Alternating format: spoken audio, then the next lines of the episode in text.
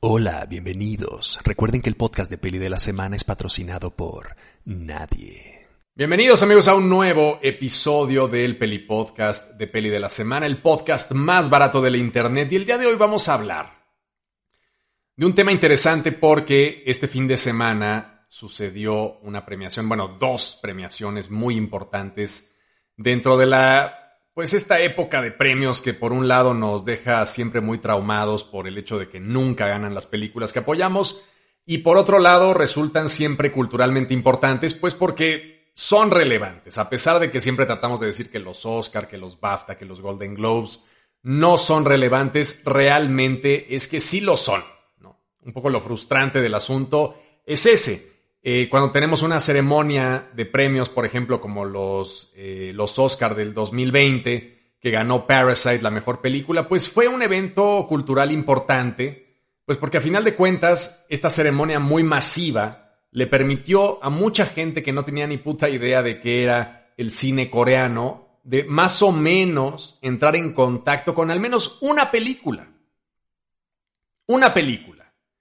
No suena como mucho, no suena como una gran labor, pero realmente es muy importante el hecho de que al menos una película coreana haya entrado dentro del imaginario popular este, del mundo. Y eso me parece a mí que eh, es de las pocas cosas rescatables que tienen estos premios, es el hecho de que pueden empujar esporádicamente, porque normalmente siempre los ganan eh, estas películas que pues traen todo el apoyo de lo popular, del Hollywood más clásico, del Hollywood más cursi, detrás, este, pero siempre hay alguna sorpresilla que puede colarse y que puede cambiar un poco la estructura cultural de un determinado público, que es el público que ve los Oscar. Ahora, este fin de semana pasado, ¿qué ocurrió?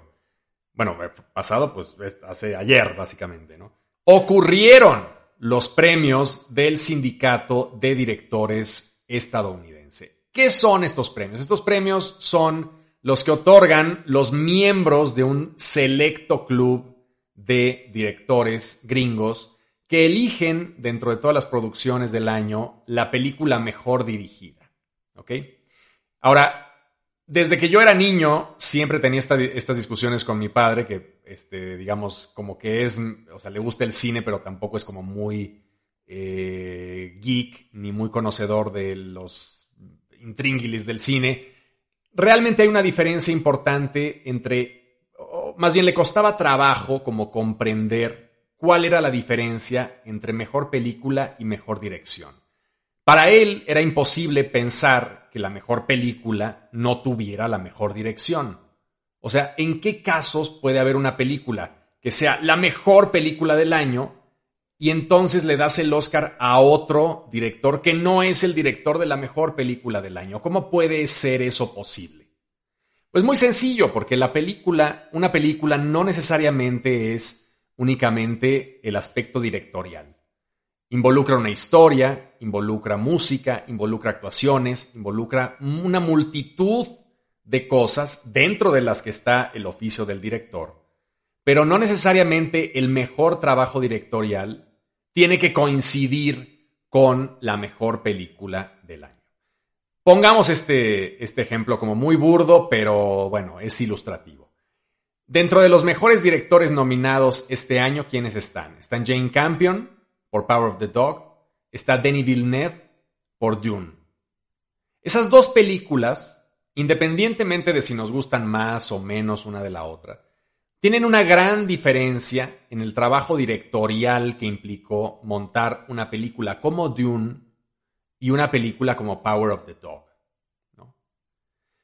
Al menos desde el punto de vista técnico, Dune es una película infinitamente más complicada, más compleja, más este, difícil de ejecutar que Power of the Dog. Power of the Dog es una película con cierto tacto, con una gran intuición este, estética, con una gran habilidad directorial de Jane Campion, porque finalmente todo el proceso de llevar a cabo esta adaptación literaria, de la que ya les he contado en alguna ocasión, no sé si en algún post o en algún, este, este, en otro episodio de este podcast, tiene mucho que ver con una sutileza en el manejo directorial de la película. Ahora, es infinitamente más compleja la ejecución de una película como Dune. En mi punto de vista personal, pienso yo que Dune es un trabajo más complejo directorialmente hablando y creo yo que merecería el Oscar a Mejor Dirección en lugar del Oscar a Mejor Dirección en el caso de Jane Campion.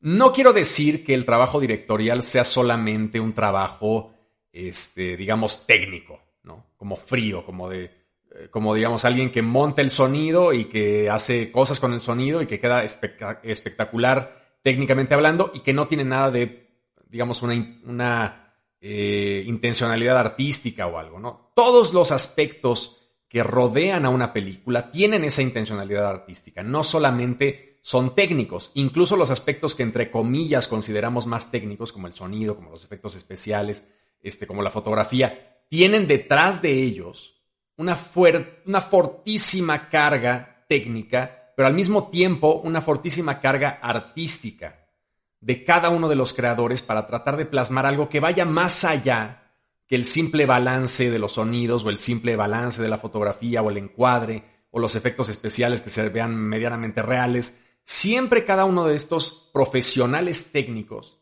tienen detrás una intención artística. Ahora, es un hecho que hay películas que son infinitamente más complejas en el aspecto directorial que otras. Y el caso de Jane Campion, con su gran trabajo directorial, porque realmente la película no me gustó mucho, pero lo que sí siento que es extraordinario es la forma en la que está dirigida. Los actores están dirigidos a la perfección, el entorno, la atmósfera está construida en torno a esta dirección de Jane Campion que es fenomenal. Y a pesar de que no me gusta mucho la historia y de que siento que es a lo mejor una adaptación clásica de lo que sería una novela, digamos, en esta en este sentido de vamos a adaptar toda una novela donde pasan muchas cosas y entonces quedan cosas inconclusas y personajes que a lo mejor no llegan a ningún lado y personajes que a lo mejor al inicio estaban como muy protagónicos y después se apagan. Siento yo que a pesar de eso, la película tiene una dirección verdaderamente extraordinaria. Ahora, en el caso de Dune, me maravilla todo lo que tuvo que hacer Denis Villeneuve para poder ejecutar esta película. Que no se nos olvide que siempre, bueno, es la primera parte de dos películas que van a adaptar esta gran novela de, de Herbert, que es, vamos, digamos, de las mejores novelas de la historia de la ciencia ficción, y que para juzgar este producto terminado, pues inevitablemente tendríamos que juzgar pues las dos películas en su conjunto, ¿no? O sea, realmente es un proyecto extraño porque, digamos, estuvo interrumpido este, pues por condiciones, digamos, monetarias, por la pandemia, que no se pudieron arrancar de estas dos películas al mismo tiempo.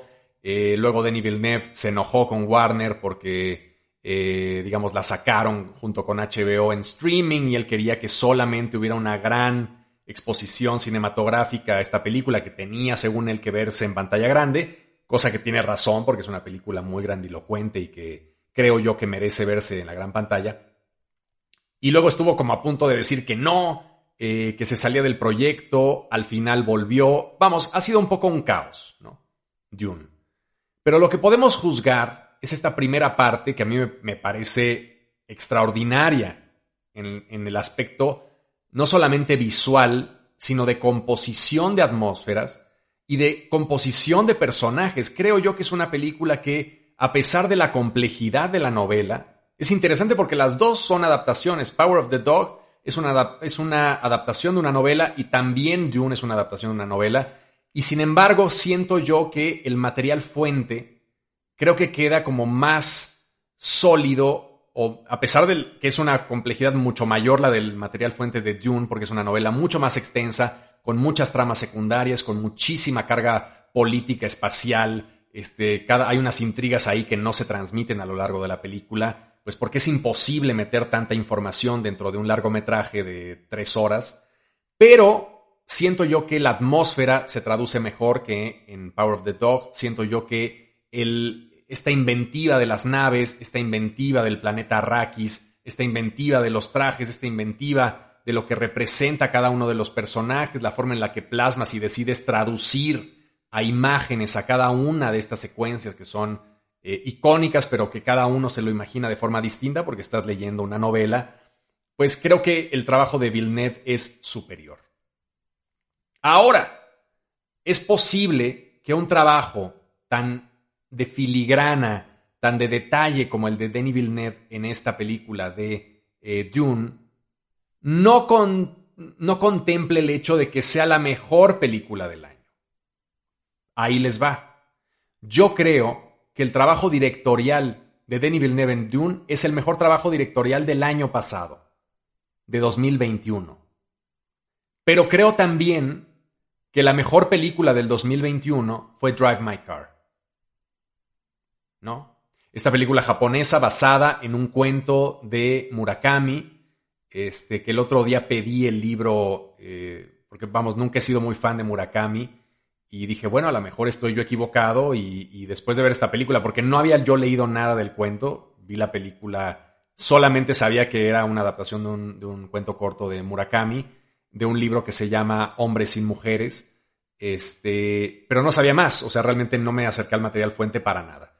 Vi la película y me maravilló muy cabrón. Dije, esto es una película extraordinaria que, estoy viendo, es, un milagro, es una película que es verdaderamente un milagro.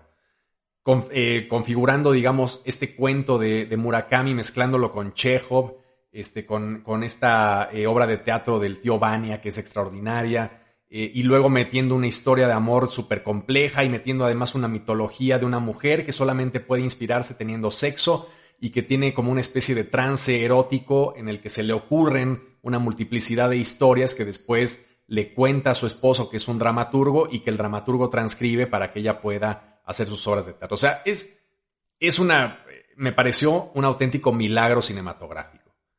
Y luego recurrí al material fuente y me di cuenta, porque pensé, dije, oye, esta historia es fantástica. Seguramente Murakami, que yo solamente le he leído Tokyo Blues y este eh, Kafka on the Shore, eh, dije, a lo mejor, no, Tokyo Blues, Norwegian Wood es el que le leí, y Kafka on the Shore.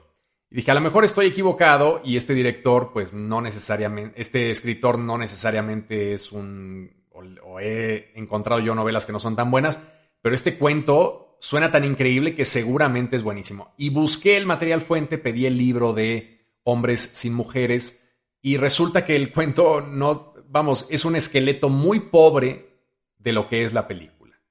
Cosa que me dio gusto porque finalmente las adaptaciones literarias, cuando se toman, en el caso de Jane Campion, muy literalmente, de decir, bueno, esta novela está así, vamos a adaptarla tal cual, capítulo por capítulo, siguiendo el panorama literario de la novela. Creo que eso es un error. El cine y la literatura no son artes, eh, digamos, eh, sí son compatibles evidentemente, pero tienen poderes y desventajas cada uno muy distintos.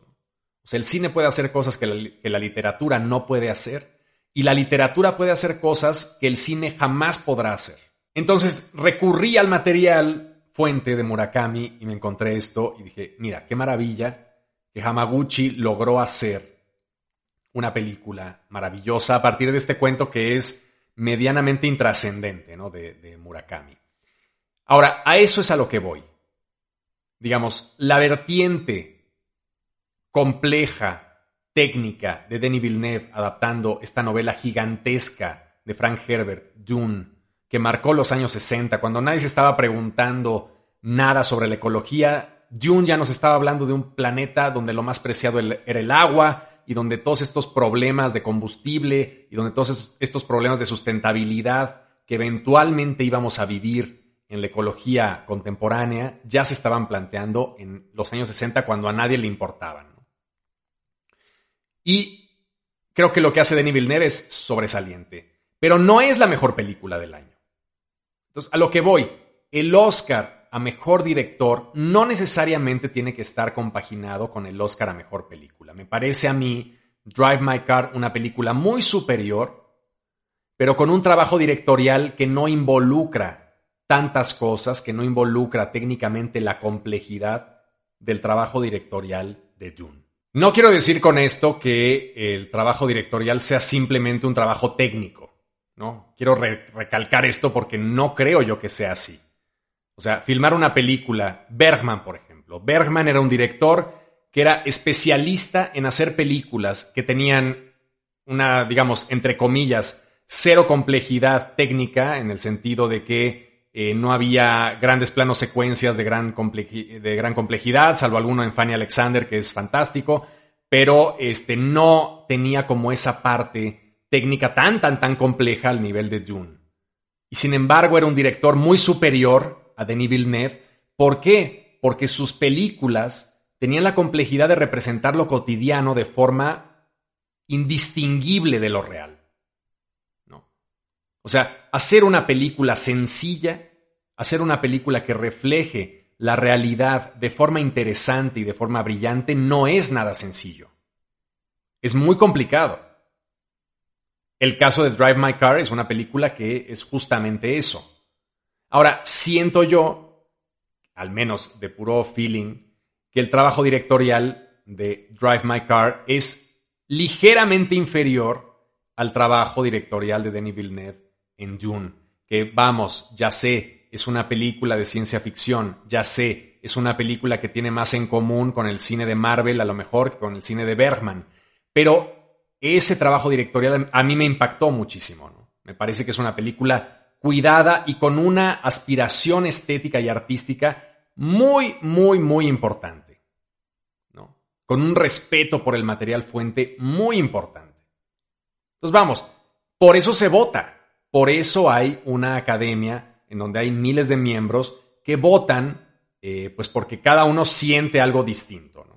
A mí, me parece que el Oscar a Mejor Dirección se lo tendría que llevar Denis Villeneuve y a la mejor de Mejor Película se lo tendría que llevar Drive My Car. Evidentemente los dos Oscar se los va a tener que llevar Jane Campion, se los va a llevar Jane Campion Mejor Dirección y Power of the Dog Mejor Película. Pienso yo, porque además este ya es el año de Netflix y le toca. Le toca, le toca, le toca. Ahora, ¿a qué voy con todo esto? después de esta digresión que ya me llevó como 15 minutos, no sé cuánto llevo hablando como perico. El punto es que este fin de semana el oficio de los directores fue premiado y el sindicato de directores estadounidenses premió a Jane Campion como la mejor directora del 2021. Esto me parece un hito muy importante, sobre todo porque el segundo gran premio de la noche se lo llevó Maggie Gyllenhaal, otra directora. El segundo gran premio de la noche es realmente la ópera prima. Hay un gran premio que es el premio a mejor dirección, en general, digamos, que es el de Power of the Dog, Jane Campion. Y el segundo premio más importante de la noche es el mejor premio, el premio a la, a la mejor dirección de una ópera prima, de una primera película. Alguien que nunca dirigió nada, presenta su primera película y compite. Y la ganadora es Maggie Gyllenhaal, que a mí me parece una mujer brillantísima, la he escuchado hablar últimamente en sus eh, ruedas de prensa, sobre todo después de ganar estos premios. Y les recomiendo que busquen en serio las entrevistas porque son fantásticas, al menos los, los speeches que se echó al recoger los premios, tanto este del Directors Guild Award este, como el de los Spirit Awards, que también ganó ella, los Independent Spirit Awards, que es un poco el premio, los Oscar al cine independiente. Y se llevó eh, una, eh, eh, digamos, el, el, premio a mejor dirección por esta adaptación de una novela de Ferrante, esta directora, esta, esta literata italiana, que escribió una novela llamada La hija oscura, que la tradujeron extrañamente como The Lost Daughter, en inglés y que es una película que a mí me voló auténticamente la cabeza. Eh, es una película verdaderamente de una sensibilidad extraordinaria que creo yo que es infinitamente superior el trabajo de sensibilidad, el trabajo de representación de personajes de Maggie Gyllenhaal en comparación con el de Jane Campion. Si yo tuviera que escoger cuál de estas dos mujeres hizo un mejor trabajo, escogería a Maggie Gyllenhaal. Me pareció una película verdaderamente extraordinaria, una representación del mundo masculino increíble y una representación del mundo femenino que me pareció verdaderamente cabrona. El hecho de que además el 2021 fue curiosamente un año en donde las maternidades alternativas se pusieron como muy de moda y muy eh, y se analizaron de manera muy despiadada, ¿no? Tenemos Titane, que es esta película extraordinaria sobre un proceso de maternidad muy eh, cyberpunk y muy de horror corporal. Y luego The Lost Daughter, que es una película eh, verdaderamente fascinante, que nos plantea la pregunta increíble para, para conceptos, digamos, occidentales, de una mujer que decide que sus hijos son una carga. ¿No? Es muy normal en la historia de las familias occidentales que el papá de repente dice, ¿saben qué? Bye. Suficiente, ya tuve suficiente, voy por cigarros, nos vemos en siete años, este, crezcan y luego yo regreso. Se quedan con su mamá, este, igual paso 20 pesos a la quincena para que se compren un taco y luego nos vemos. Y luego regresa arrepentido y pide perdón y, y se reintegra, digamos, a la vida familiar. Pero en el caso de las mujeres, porque claro, bueno, este doble estándar de lo que, de lo que significa un padre, y lo que significa una madre, pues es muy claro, ¿no? Y es algo que sigue siendo como una especie de tabú. Puedes tú ser un padre desobligado, pero no puedes en ningún momento, bajo ninguna circunstancia, ser una madre desobligada. O sea, eso es pecado, ¿no? Digamos, este, es, es condenable totalmente. El padre borracho que se va, que no regresa, eso se entiende. Pero la madre que decide abandonar a sus hijos es lo peor que puede pasar. ¿no? Y en esta película fantástica se nos plantea la historia de una madre este, que decide alejarse por un tiempo, recuperar su vida. Y nos habla desde un punto de vista de la maternidad que suele no tratarse porque es un punto de vista doloroso y que atenta contra esta, eh, digamos, protección de la familia que está fundamentada en el hecho de la maternidad como algo sagrado, ¿no? Como algo que no tiene este, ningún punto de vista malo, que es un milagro, que todos disfrutan, que es fantástico, pero que en el fondo hay un sacrificio brutal detrás de, aquella, de, aquella este, imposición biológica que es el hecho de tener un hijo. Y esta película lo trata de forma verdaderamente insuperable. Ahora, a lo que voy con todo esto La puta divagación ya, ¿eh? A lo que voy con todo esto. Este fin de semana, ya por tercera pinche vez, este fin de semana se entregaron los premios de los Director Guild Awards y dos mujeres se los llevaron con dos trabajos verdaderamente sobresalientes. Porque cuando nosotros vemos la historia de los trabajos que se han llevado el Oscar a Mejor Dirección, no necesariamente son trabajos verdaderamente notables. O sea, la academia históricamente se ha caracterizado por entregar estos premios pues a un sinfín de directores que no necesariamente, pues un poco sobre todo además, ya viendo hacia el pasado, sus películas no necesariamente han envejecido con gracia. Pero pongamos nombres, pongamos nombres y apellidos. Ahí les va más o menos los ganadores de mejor director del siglo XXI. Para que veamos un poco el nivel de calidad de las cosas que se suelen premiar. Año 2000, Traffic, de Steven Soderbergh. Neta, o sea, hijo. Como que no envejeció muy bien Traffic y además creo que nadie la recuerda. A Beautiful Mind de Ron Howard 2001. Una película totalmente hollywoodense, este, sentimentaloide, medio chafa Roman Polanski se llevó el pianista, eh, se llevó el, Oscar a mejor director en el 2002 por el pianista. Gran momento porque nos, nos, recuerda todo lo que ha cambiado la sociedad en apenas 20 años, ¿no? Porque todo el mundo le aplaudió y ahora, vamos, el, la fantasía o el hecho de tener a Roman Polanski recibiendo un Oscar es verdaderamente imposible en estos tiempos, ¿no? El Señor de los Anillos, Peter Jackson, El Retorno del Rey en el 2003, una película que yo creo que sí merecía, a pesar de que no me gusta, eh, sí merecía el Oscar a Mejor Dirección, porque lo que hizo Peter Jackson con la trilogía del Señor de los Anillos creo que es un hito en cuanto a dirección cinematográfica. Clint Eastwood en Million Dollar Baby, que bueno, pues es una película también muy hollywoodense, me gustó, pero bueno, eh, Brokeback Mountain en el 2005, Ang Lee, una anomalía que me gusta bastante, creo que está muy bien. The Departed, Martin Scorsese en el 2006, un remake de una película coreana. Y realmente es uno de los Oscar, creo yo, más frustrantes de la historia, porque a Martin Scorsese nunca le habían dado el Oscar y se lo dieron por una de las que creo yo es una de sus peores películas, o al menos una de las películas más intrascendentes dentro de una filmografía que, vamos, carajo, o sea, tiene a La Última Tentación de Cristo, a Taxi Driver, a The Wolf of Wall Street, o sea, vamos, se lo doy mil veces por cualquier otra película de su eh, maravillosa filmografía, en lugar de The Departed, que es una película super safe, pero bueno, fue un pago ahí de favores medio extraño. Luego, No Country for Old Men, creo que es una película que sí merecía el Oscar a Mejor Dirección en el 2007, los hermanos Cohen se lo llevaron. Slumdog Millionaire en el 2008. O sea, Slumdog Millionaire, una película que creo yo que envejeció fatal.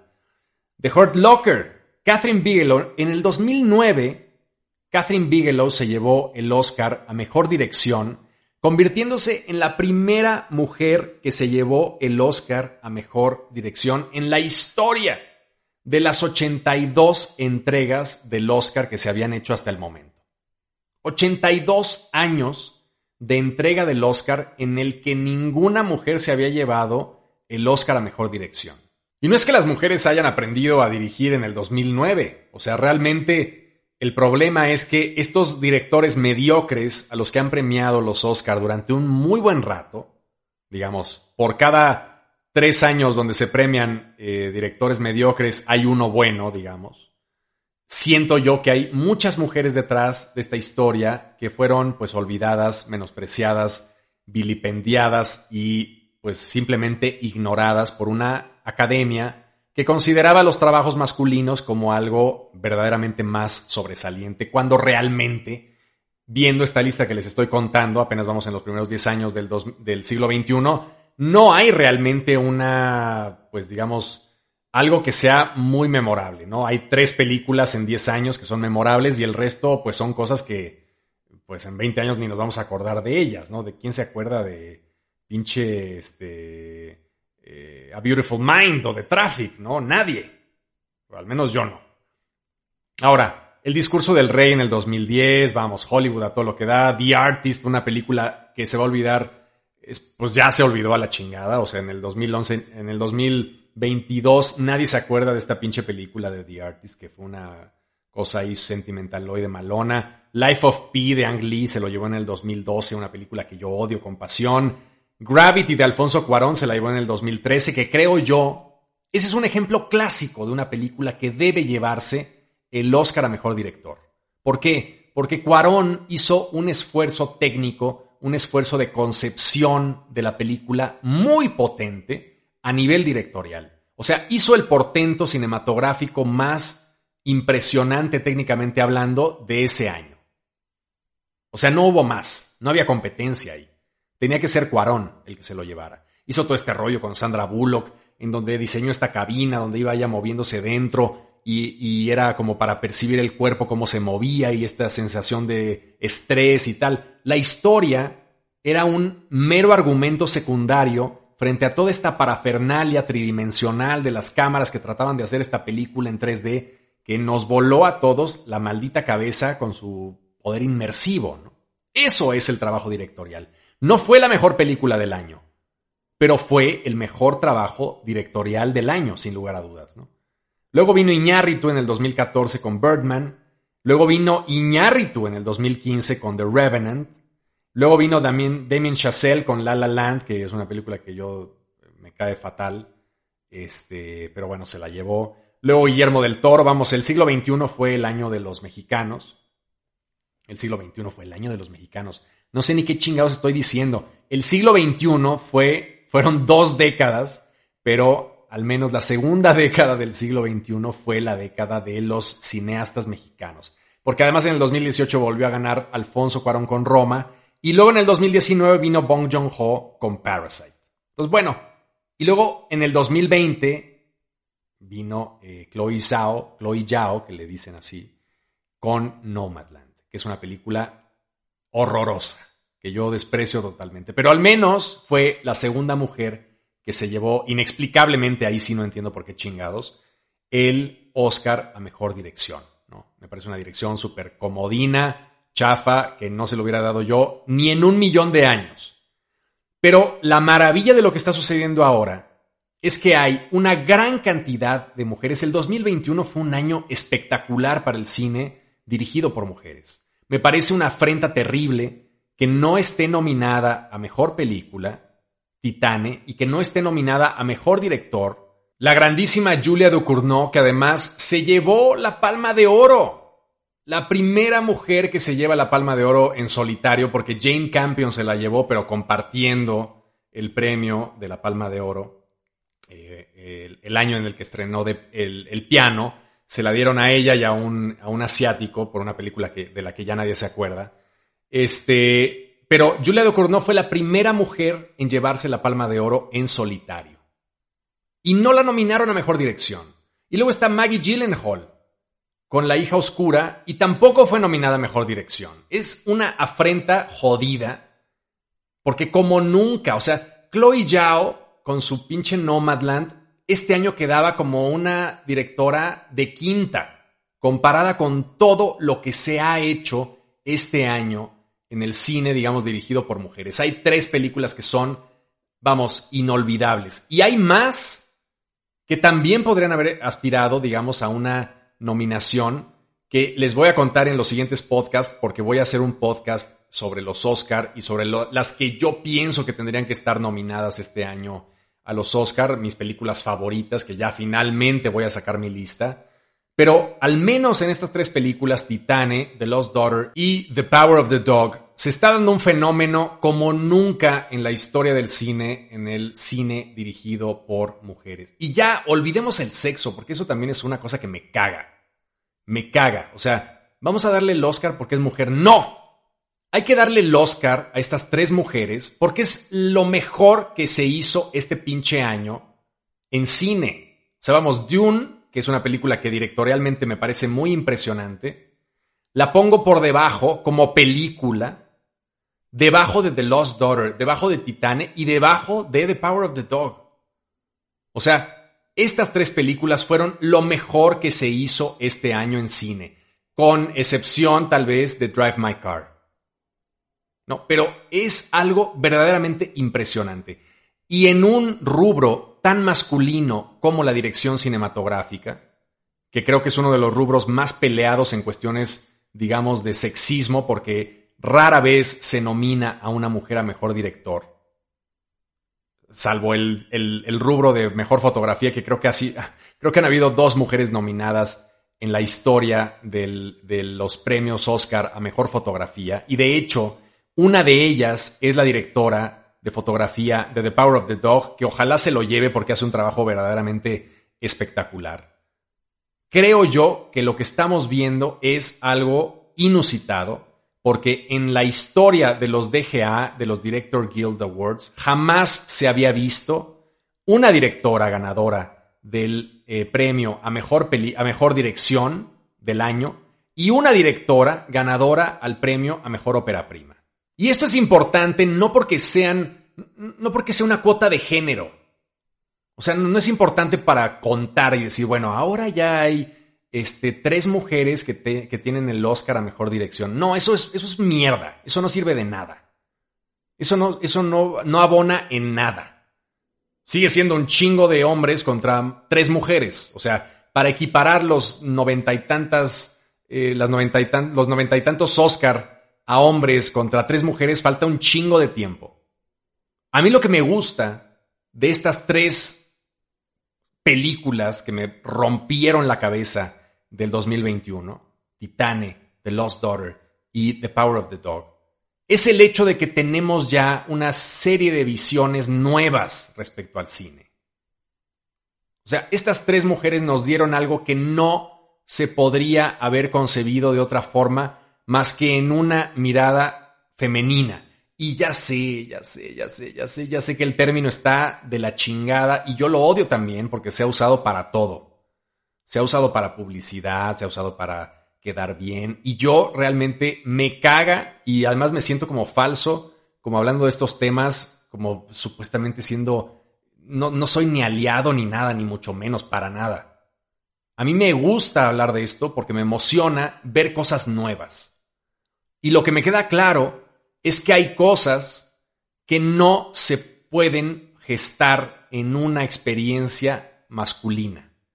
Y esas cosas que no se pueden gestar en una experiencia masculina son The Lost Daughter, The Power of the Dog y Titane. son películas que no pueden salir de una mente masculina. Lo siento, o sea, vamos, se pueden imaginar muchas cosas. O sea, una mente masculina puede imaginar muchas cosas. Yo creo que, por ejemplo, vuelvo a lo mismo, a la misma burra al trigo. Bergman es un tipo que escribió grandes personajes femeninos y que me gustan, que siento yo que me contaron cosas nuevas y era un tipo con una sensibilidad extraordinaria. Pedro Almodóvar escribe grandes personajes femeninos.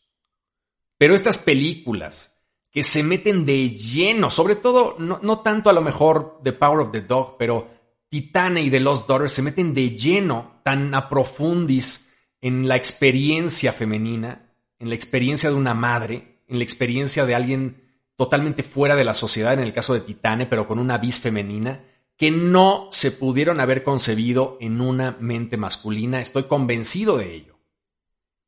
Y me maravilla.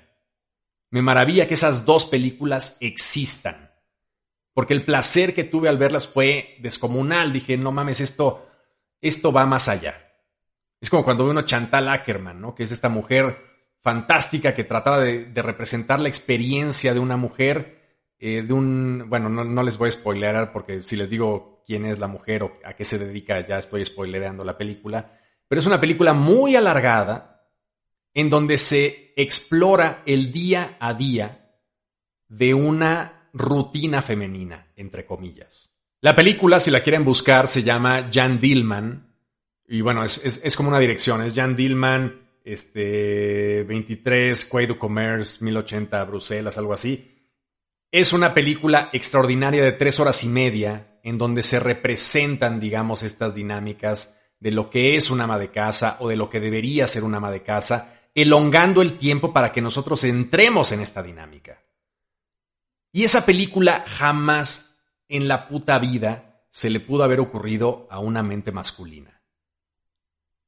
Y vamos, yo no soy feminista ni mucho menos, pero hay que reconocer las limitaciones de nuestra, de la forma en la que fuimos criados y de nuestra propia naturaleza humana.